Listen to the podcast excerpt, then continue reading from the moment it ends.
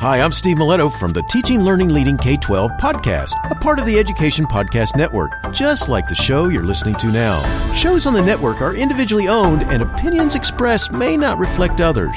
Find other interesting education podcasts at edu podcast network dot com.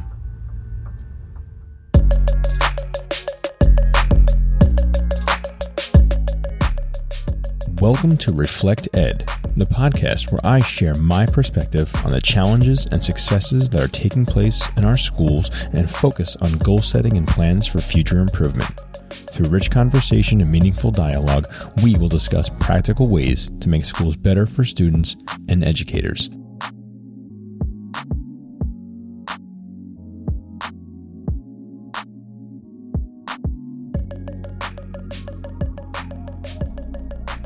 Welcome to Reflect Ed. This is Reflect Ed Live. I'm here with Dave Frangiosa. This is episode eighteen of Reflect Ed, and I'm excited about this episode because this is something that uh, Dave and I have been talking about for a while, and, and uh, I'll be straight up, one of Dave's specialties here with assessment and, and looking at assessment from different ways. So we're going to talk tonight about how we measure success in our schools, and the reason for this is simple. You know, when you measure success, you're looking at data, you're looking at usually tests and assessments around that.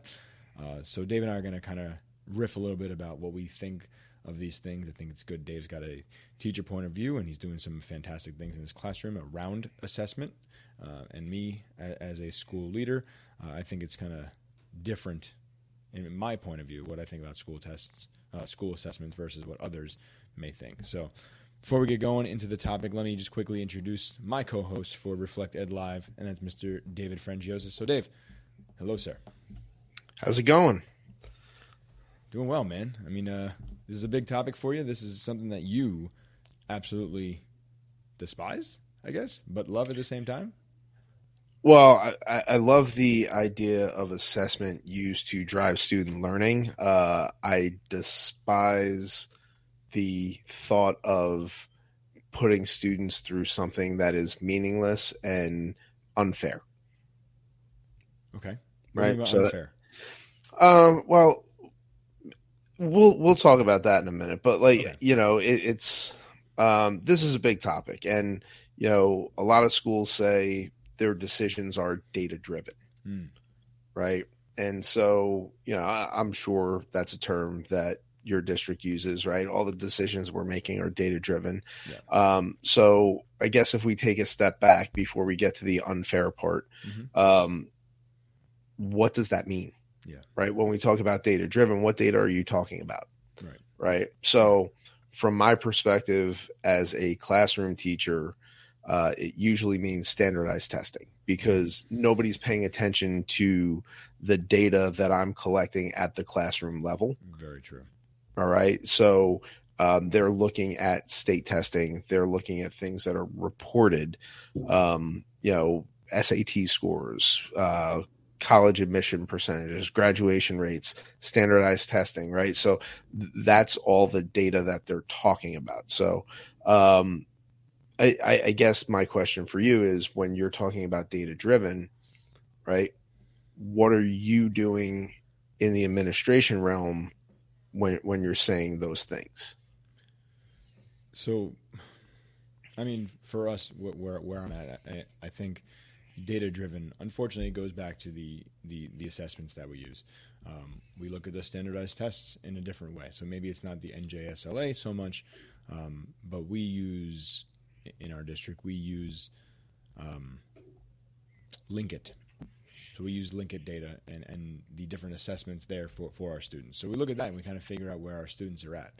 So LinkIt has, has been a successful, I'm going to say successful, successful successful way of determining how our students match up to their, their peers. Uh, it's based on standards, obviously, so they do that. Data-driven, you know, when we look at talking with teachers, obviously we throw in LinkIt data, but we talk about the fact that, you know, what are you seeing as a whole child? I think that's one of the things that we need to start putting forward, is that whole child data. I'm going to put in quotes because you can't measure that as a data as a data form. But I think it's really important to look at a student as a whole. You know, a test so, is not just the, the, the only thing. So I, I, you know, I kind of disagree with that a little bit because, you know, we have qualitative and quantitative data, right? And when we hear data, we're always thinking quantitative, the numbers, mm-hmm. right? And what you're talking about is that qualitative data, which, yes, it's harder to um, to categorize. And like, you know, so when you're making decisions, it's not that we don't get it. Like, we get it every day. Right. Mm-hmm. As, as classroom teachers, talk to guidance counselors, C S T, like, you know, so we're getting that qualitative data. And when you look at whole child, we have plenty of it. It's just not formatted in a way that's easy for um, districts to make decisions on. When you do climate and culture surveys, right? So I'm sure you do a lot of Likert scale things, but if you have any open-ended stuff, that's qualitative data, mm-hmm. right? And those are things that you can use. It's just harder to sift through. And a lot of things that we do in education, we're doing for ease. Okay. Right. That, that is very, very true. We are always looking for the easy way out. That's why the standardized tests are so successful. It's there, it's put in place, and, and you know, click, click, click, you get your responses. You know, for, for me though, and I'm going to talk about personally, you know, assessment to me, uh, standardized testing especially, I struggled on all tests. Any test you put in front of me, multiple choice, uh, standardized based, like the only thing I really think I did well on is an essay because I can kind of figure my way around that. But you put me, put a test in front of me, whether it was the S A T or Regents exams when I was in New York, I struggled. So it did not show who I was as a real student because I had like, I had anxiety when it came to testing. I still remember to this day sitting in my high school math class, taking their final exam. It was a Regents exam, and I knew what it meant for me, right? If I didn't pass this test, I wasn't going to get a Regents diploma in New York State. What did it mean? Nothing. But still, I needed a Regents diploma, right? Because I was in New York State and I was going to a New York college. I was sitting in that class sweating profusely because I was just nervous of the result. So what I did in the classroom for the entire year was totally negated. I passed the class. Good for me. Got a B. But that one exam that is going to say whether or not I get a Regents diploma, whether I get an extra stamp on my high school diploma, I, I couldn't do it. I had to take the test again because I did. I, I don't think I passed it because I was in fear the entire time. So what does that show for me? We're talking about data. What is the data on A J Bianco as a high school kid, as a tenth or eleventh grader? What does that show? I got a B in the class, but man, this guy can't take a test to, to get to the Regents level. And, you know, that that's kind of what I was talking about when uh, I was saying unfair, right? Mm-hmm. So um, it, and I know I bring up Michael a lot, but Michael Weingarth, um, you know, Penelope Education dot com, and uh, he's at Learning Pillars. He has a really great post that summarizes the history of standardized testing, especially like the uh, S A T and I Q tests, um, but it, it shows how problematic they can be, right?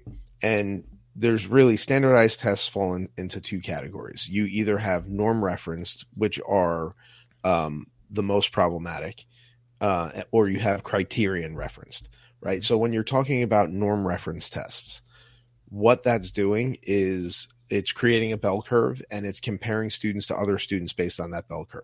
So a certain percentage of students have to be below proficient, regardless of how well they know something or how they perform, right?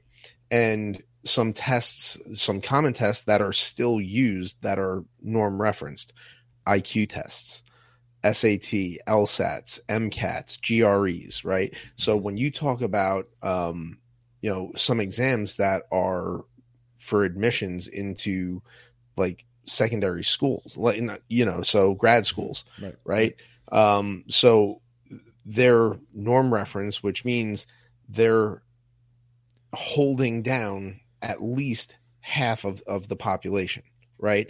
Um, you know, when you look at A P tests, they're, they're scored in a very similar manner, right? So there's only so many fives, mm-hmm. right? Not everybody can get a five. It's norm referenced. Right. And right. so, you know, um, those are problematic for a lot of reasons because it doesn't show what students know. So if we're using that data, right, you can have somebody who actually crushed the test, but like other people just did better. So now they're proficient or below proficient, you know, and that's just not fair. Right. And if we're using that data to, um, you know, do uh, grade schools, right, which, um, you know, that that's tax dollars and funding. And, um, you know, I'm not sure how the formulas work across the country, but here in New Jersey, right, your test scores drive, you know, your taxes, and your taxes are your funding. Correct. You know, so property values um, hinge a lot on these test scores. So there's a lot on there. Right. Now, criterion reference is a little better. All right. Um, so here you're not judged against anybody else. You're judged on how well you do on that test, you know, based on the information that they want you to know. But some of the, the challenges there is if you have a student who has anxiety, right? This is still a time test. So, you know, um, that doesn't work so well for them, right? A lot of these tests are geared towards auditory processing. You know, there there's not a lot of visual or visual spatial.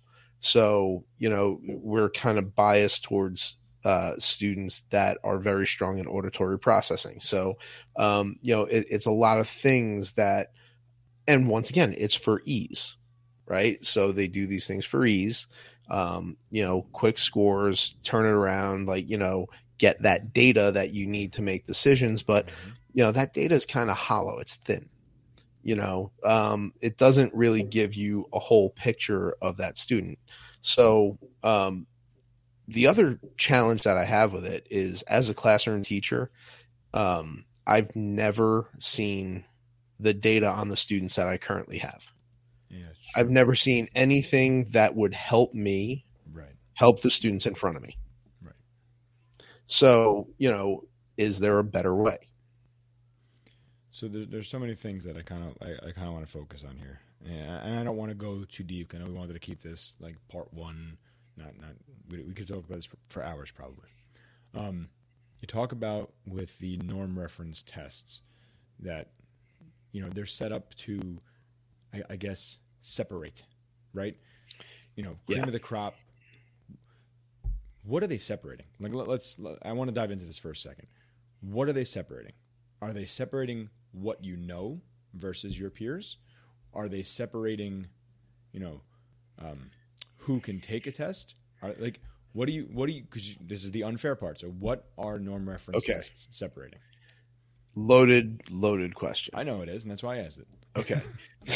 So if if you look at something like, um, you know, S A T prep, right?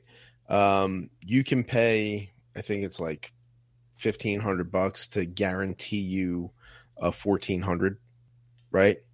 So whoever has fourteen hundred bucks or fifteen hundred bucks, you know, they're, they're guaranteed a better score. Right.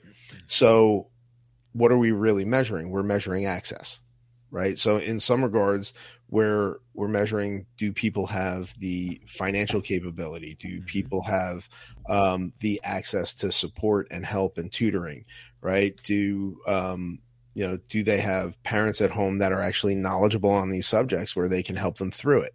So a lot of times these standardized tests aren't really a measure of knowledge. It's a measure of performance and access, right? So um, knowledge and performance are, are two different things, right? So, um, you know, and people will argue that, well, if you know it real well, you'll be able to perform. Not necessarily. Like when I talked before, like if people are geared towards visual spatial processing and everything's geared towards auditory processing, well, you know, they're not going to do so well. Right. You know, so we don't see a big mix of types of questions, and and it's getting better on some of these, you know, um, and you know, th- there are some tests that are better than others. But, um, you know, it, it's still not a great measure. And when you're talking about time tests, um, people who have access to accommodations, people who get a diagnosis for a, a learning disorder, right, they'll get extended time. Mm-hmm. So, you know, we have a lot of people who are undiagnosed. Right. and so they're not getting the services, and it, it's just not a level, level playing field all around. So, you know, we say it's data driven, and we want to make it seem like we're doing things based on something that we know anything about, when in reality, it's just a whole bunch of smoke and mirrors. Yes, and, and that's true. And, and, I, and I think another thing that I'm thinking about here is when you look at our exams here in New Jersey, right? We have the N J S L A, and we have it for science, we have it for math, we have it for language arts, right? Why those three is beyond me. So when I was in New York, and this was overtesting, and I, I think they still do it this way, we had the Regents exams. We had a Regents for every subject we were taking. Every subject. So math, social studies, science, uh, language arts, and language, world language. So you had your Regents exams, and you practice those from middle school through high school. You take those. Like, it's it's it's so it's it's set up for success, but really it's very easy to just to fail. And like with the N J S L A, you know what's on the test. You prep for the test. So if you're prepping for the test, what is the point? If I can sit here and say, you know, math test is coming up. Here's what we need to know. This is what's going to be on the test. Let's study it. What, what what's the point? Why are we doing well, these tests? Sure, I'll, I'll tell you what the point is. The point is ranking and sorting, right? So these tests are very good at skimming off the top, yep. right? So if you have a norm reference test, of course the people who score best are going to perform best at the next level, right? Because like, you know, you, you're ranking people against them, but like you're not giving other people a fair shot. It's, you know, it, it's not really assessing everything. And, you know, so I philosophically education, like schooling, has not really been meant to teach every child. It hasn't. Right. And regardless of any of the programs that they put out there, I don't care. No Child Left Behind, Race to the Top, any of that nonsense. Right. Mm-hmm. None of it is actually meant to teach every kid. Right. And so like these things are still in place to where, okay, let's just skim off the people on the top that we want to, you know, incorporate into society, and the rest of them, well, you know, let, let's see what happens to them. You know, it's, it's not, they're not the focus, you know, if you're, say, if you're saying rank, rank and rank and sort, right. Mm-hmm. Do they, are they ranking the high achievers, or are they trying to rank the, the middle? So they know, because look, let me let me let me go back for a second. When we look at data, right? We say, okay, here's our high achievers. So if you're watching us right now, you know, high achievers are up top. Then you say, oh, here's our lower kids who who who struggled. We know what to do with these higher kids. Just keep teaching them and push them forward. Our lower kids, we know these are the skills they need to work on. The data is showing us that our lower students are struggling in this area here and there and there, right? But then we're, we got we got stuck in that middle. So what are we ranking? What are we sorting? What are we trying to get rid of? Are we trying to push the high achievers up and push the lower kids into the middle? Or are we trying to just know that, because look, we talk about differentiation. Standardized test does nothing for differentiation, right? The entire school year, our job is differentiate, help the kids find out who they are as a learner. But in the end, we say, here's your computer. You're all going to take the same exam. Some of you are going to do really well. Some of you are going to do pretty crappy. Well, all right. So I have a couple of problems with that. And the first one is labels, right? Okay. So high achievers, low achievers, right? So just the, the instant we put labels on students, you know, we are dooming them to whatever that label is. Yep. All right. So like that, that's my first thing. And so when we say rank and sort, yeah, that's exactly what we're doing. We're saying, here's our high flyers. Here are the kids that struggle, right? And the instant you do that, that's what they identify with. And it's problematic for both ends of the spectrum, right? So for your your A students, the ones who identify as A students or high achieving students, right? Anything less than perfection is failure. And that so, is so sad. So it is, it is. But like anything less than perfection is failure. And that stops them from taking risks. Right. It, I mean, cranks up their anxiety. Oh yeah. Um, you know, and then when you go to the other end of the spectrum and you say, oh, they're struggling learners. Well, hey, yeah, of course I can't do this. I'm a struggling learner, right? Like this is way beyond anything I'm capable of, which is the furthest, furthest thing from the truth, right? So when we say rank and sort, when we're putting these labels on them, we're, we're dooming them to like, it, it's a scarlet letter, right? We're, yeah. the, they're wearing that. That's how they're identified. And that dictates the opportunities that they have. Okay. Right. And so when you dictate the opportunities, so, you know, high achieving students get more opportunities, they get pushed, they, right. Mm-hmm. Where, you know, we lower the bar for struggling students and like, mm-hmm. you know, we give them stuff that we think they can handle. And that's a disservice because, you know, they'll, they'll outperform your expectations if you just remove the labels, right? So the way we talk about students determines the way that we think about students, and the way we think about students determines the way we treat students, and the way we treat students determines how successful they'll be. Right. Okay. Right. So my first problem is the labels, right? And then my second challenge is like, you're right. Every student is different. All right. So they need different things. They need different things on different days, even mm-hmm. like the same kid. Mm-hmm. So like taking this snapshot in time where we have nothing to compare it to for that student, and we shouldn't be comparing them to anybody other than themselves. That's right. All right. So we're, we're looking at one day out of a year, mm-hmm. you know, and that doesn't tell us anything. No. Right. So what's a better, what's a better use of data? What's better data, right? Is it classroom level data? Right. But we look at, when we talk about classroom level data, what are we looking at? Right. We're most of the time people look at grades. Right. So and, go ahead. No, I was going to say, when we think about grades, when we think about tests in general, we look at classroom data, you know, it's very easy to argue that one of the questions that we, we talked about is, do we trust teachers with classroom data? You have to say yes, but at the same point, it's very easy to say that a teacher can kind of sway it in a way that makes the kids rise and achieve, and it makes the teacher look good. Like, it's very easy to make a make a test that's like, okay, the day before we're going to review for this test, and you go through every single topic on the test and just change the questions when you give them the actual test. So, you know, if you are reviewing good, well enough, you know, you're going to get a good grade. So if you're, you know, talking about trust, like, like, oh, well, look at the data. The kid got a ninety and here's all his work, right? Got a ninety because, again, just like we do for standardized tests, you prepped him exactly for what it needed to know. So I, I think there's more so what, to it than I think there's more to it than that. Of course, there you is. know, of course, because like if you were to actually have a conversation with any teacher, regardless of the grade that a student got in their class, they're going to be very honest about the things that that student does well and the areas of opportunity for that student. Right. Right. They're very in tune to what that student needs. The grade.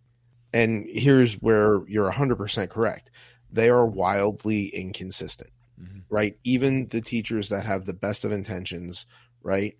Um, grading, a lot of it is completely arbitrary, and, and there's so many non-academic factors that go into it that when you're using that classroom level data, if all you're using is that grade, right? right? And think about how we do recommendations for courses. Right.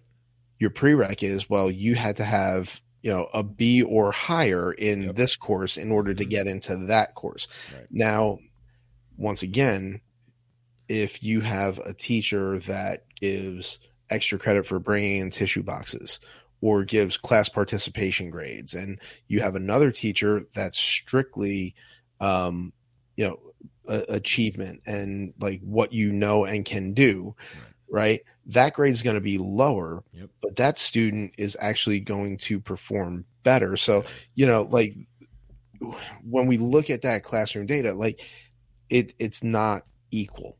No. And, right. and like we look at project-based learning as the, the answer to the assessment question, right? Project-based learning is going to put us in a situation where we can get away from tests. I know you rolled your eyes, but I like, hear me out for one second. And I'm going to argue that for a second. Like, you have to do it correctly. If you're going to do project-based learning, you can't just say, okay, well, we're going to make a project, arts and crafts, right? We're going to make a project, and here's my rubric. So what's the rubric look like?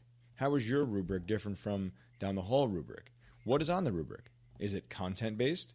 Is it grammar-based? Is it arts and crafts based? Is it, you know, so like you can look at a rubric and say, okay, you have all elements. You have spelled correctly. You have added, you know, beautiful color. You have, you know, handed, sure. h- handed in on time, right? How does that show this student that he learned, that they're growing, that they're successful? Having color and handing in on time does not say, you know, your math, you know, your social studies. But also, does it leave space for all the different abilities, right? And so a lot of times when we're developing this criteria, we're developing it based on our preconceived notion of what things should be and where students should be, right? Mm-hmm. Um, and and don't get me wrong, we need to have learning targets. I'm not saying this is this is a free-for-all, but right. you know, um, there are students who process information differently, okay. right? Fair. Um, and there are certain things that because of those processing differences take some students longer than they take others, right? Um, some students can show their knowledge one way better than they can another. And, you know, so it's just, you have to leave space in order to do that. So if we're doing project-based learning and it has to be this specific product and only this product, right? Then that's not really assessing what all students know and can do. Right. right? So, right. you know, and you, you hit the nail on the head. I mean, like when you talk about, the reason I rolled my eyes is people say, oh, I'm doing project-based learning. Yeah. Like you're telling them step-by-step, this is what to do. Or like, you know, right. mm-hmm. I, I mean, just because you you can make like a marshmallow model of a D N A molecule doesn't mean that you know what D N A is. Exactly. You know, uh, so like that that term project based has become kind of a catch all, and you know people use it so much that it's kind of lost its meaning. You know, um, but we need to have different opportunities. Yes, projects should be a, a big part of that, but they should be relevant. Right. Um, th- there should be some kind of connection there. Like we should have transfer opportunities where it's, you know, uh, recall is important, but like it's, it's also important to extend that transfer, do other things with it. Right. And that's something that standardized testing can't capture, you know, um, not, not effectively. Um, you know, it, it's something that, a grade alone can't really capture. It's all that qualitative data, which isn't really easy and efficient, right? It, it takes communication, right? People have to talk, right? And you have to trust teachers. It's just, you know, the prerequisite is like, I'm recommending them for this class, or, you know, down the line, we do away with tracking. Mm. Right. And I mean, that's a whole nother conversation. That's whole yeah. That's maybe but, part three. Yeah. And, and look, I mean, it's doable, but like the, the problem that we have with that conversation right now is that all of these other metrics of how we measure success don't align with detracking. Right. So we have to get all those other metrics in line first okay. to where like we know how to identify where students are in their progression and identify how to support them in future learning. And then, you know, we could detract, we could have everybody of all abilities in the same room because it wouldn't really matter. We just support them differently. You know, they'd have the same opportunity, just be supported differently. Yeah. No, I got you. And I, and- And I think the, the the biggest problem is I don't I don't think people are understanding how we can do this, right? I don't think people understand how schools can actually change. I don't think people see the possibilities that are out there because they're so caught up into, well, we've never done that when we were students. They're unsure. They they the outside, people outside of education are unsure of the changes that can be made. They they don't want to get rid of what has always worked, you know? Well, and the question is, worked for who? Right, and I was going to say, at the beginning of the conversation, you said school's not for everybody, and that's the way school was made. School was made for, um, school was made for people who were not working, right? People who were supposed to learn so they can take over a business. People who had the ability to, you know, leave the farm or leave the, the factory. You know, school was not mandatory. School was an option, and it was an option for those who could, who can, who can take that time. You know, now it's not an option. Now it's mandatory, but it still is not made for everybody because we still use the same system. We still use bells. We still have early starts.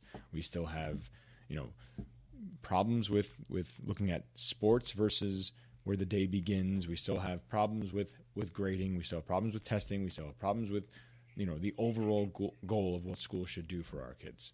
So the change happens so slowly, mainly because no one knows how to make that change to be successful. They're so afraid of changing something that could really be beneficial. And it could start with partly grades, and it could yeah. start with standardized tests. And th- like the other part of it is there are people who actively don't want it to change.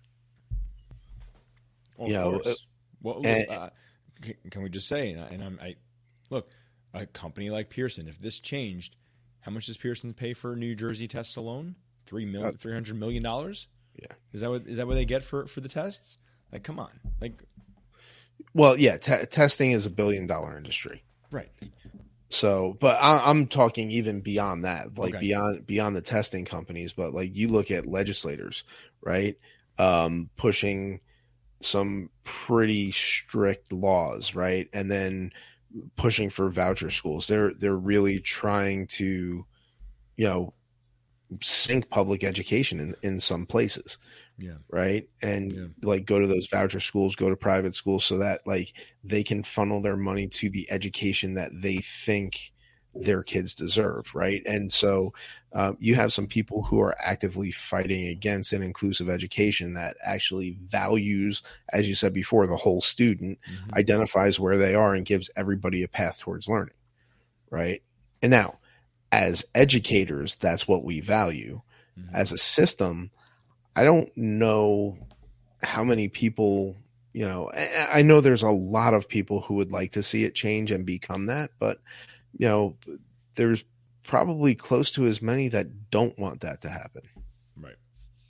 Right. It, it's, it's a fair statement. And, uh, yeah, I don't, I don't know if you want to keep going with this, Dave. I, I, I like I said, like we said at the beginning, this is very small piece of sure uh, of a of a much larger meal, right? Yeah, we can't unpack it all tonight. No, and there's no there's no way we can. But there, there's still plenty of things that we can discuss. So uh, I'll, I'll give you the opportunity. Anything else that you want to kind of throw on the table there? Anything else you want to discuss? Put it out there for the people to think about going forward as as we continue our reflect reflect ed live conversations. Yeah, it- You know, I, I mean, I guess anybody listening, if you could get back to us and how do you know where your students are, what they need, and how do you get them there?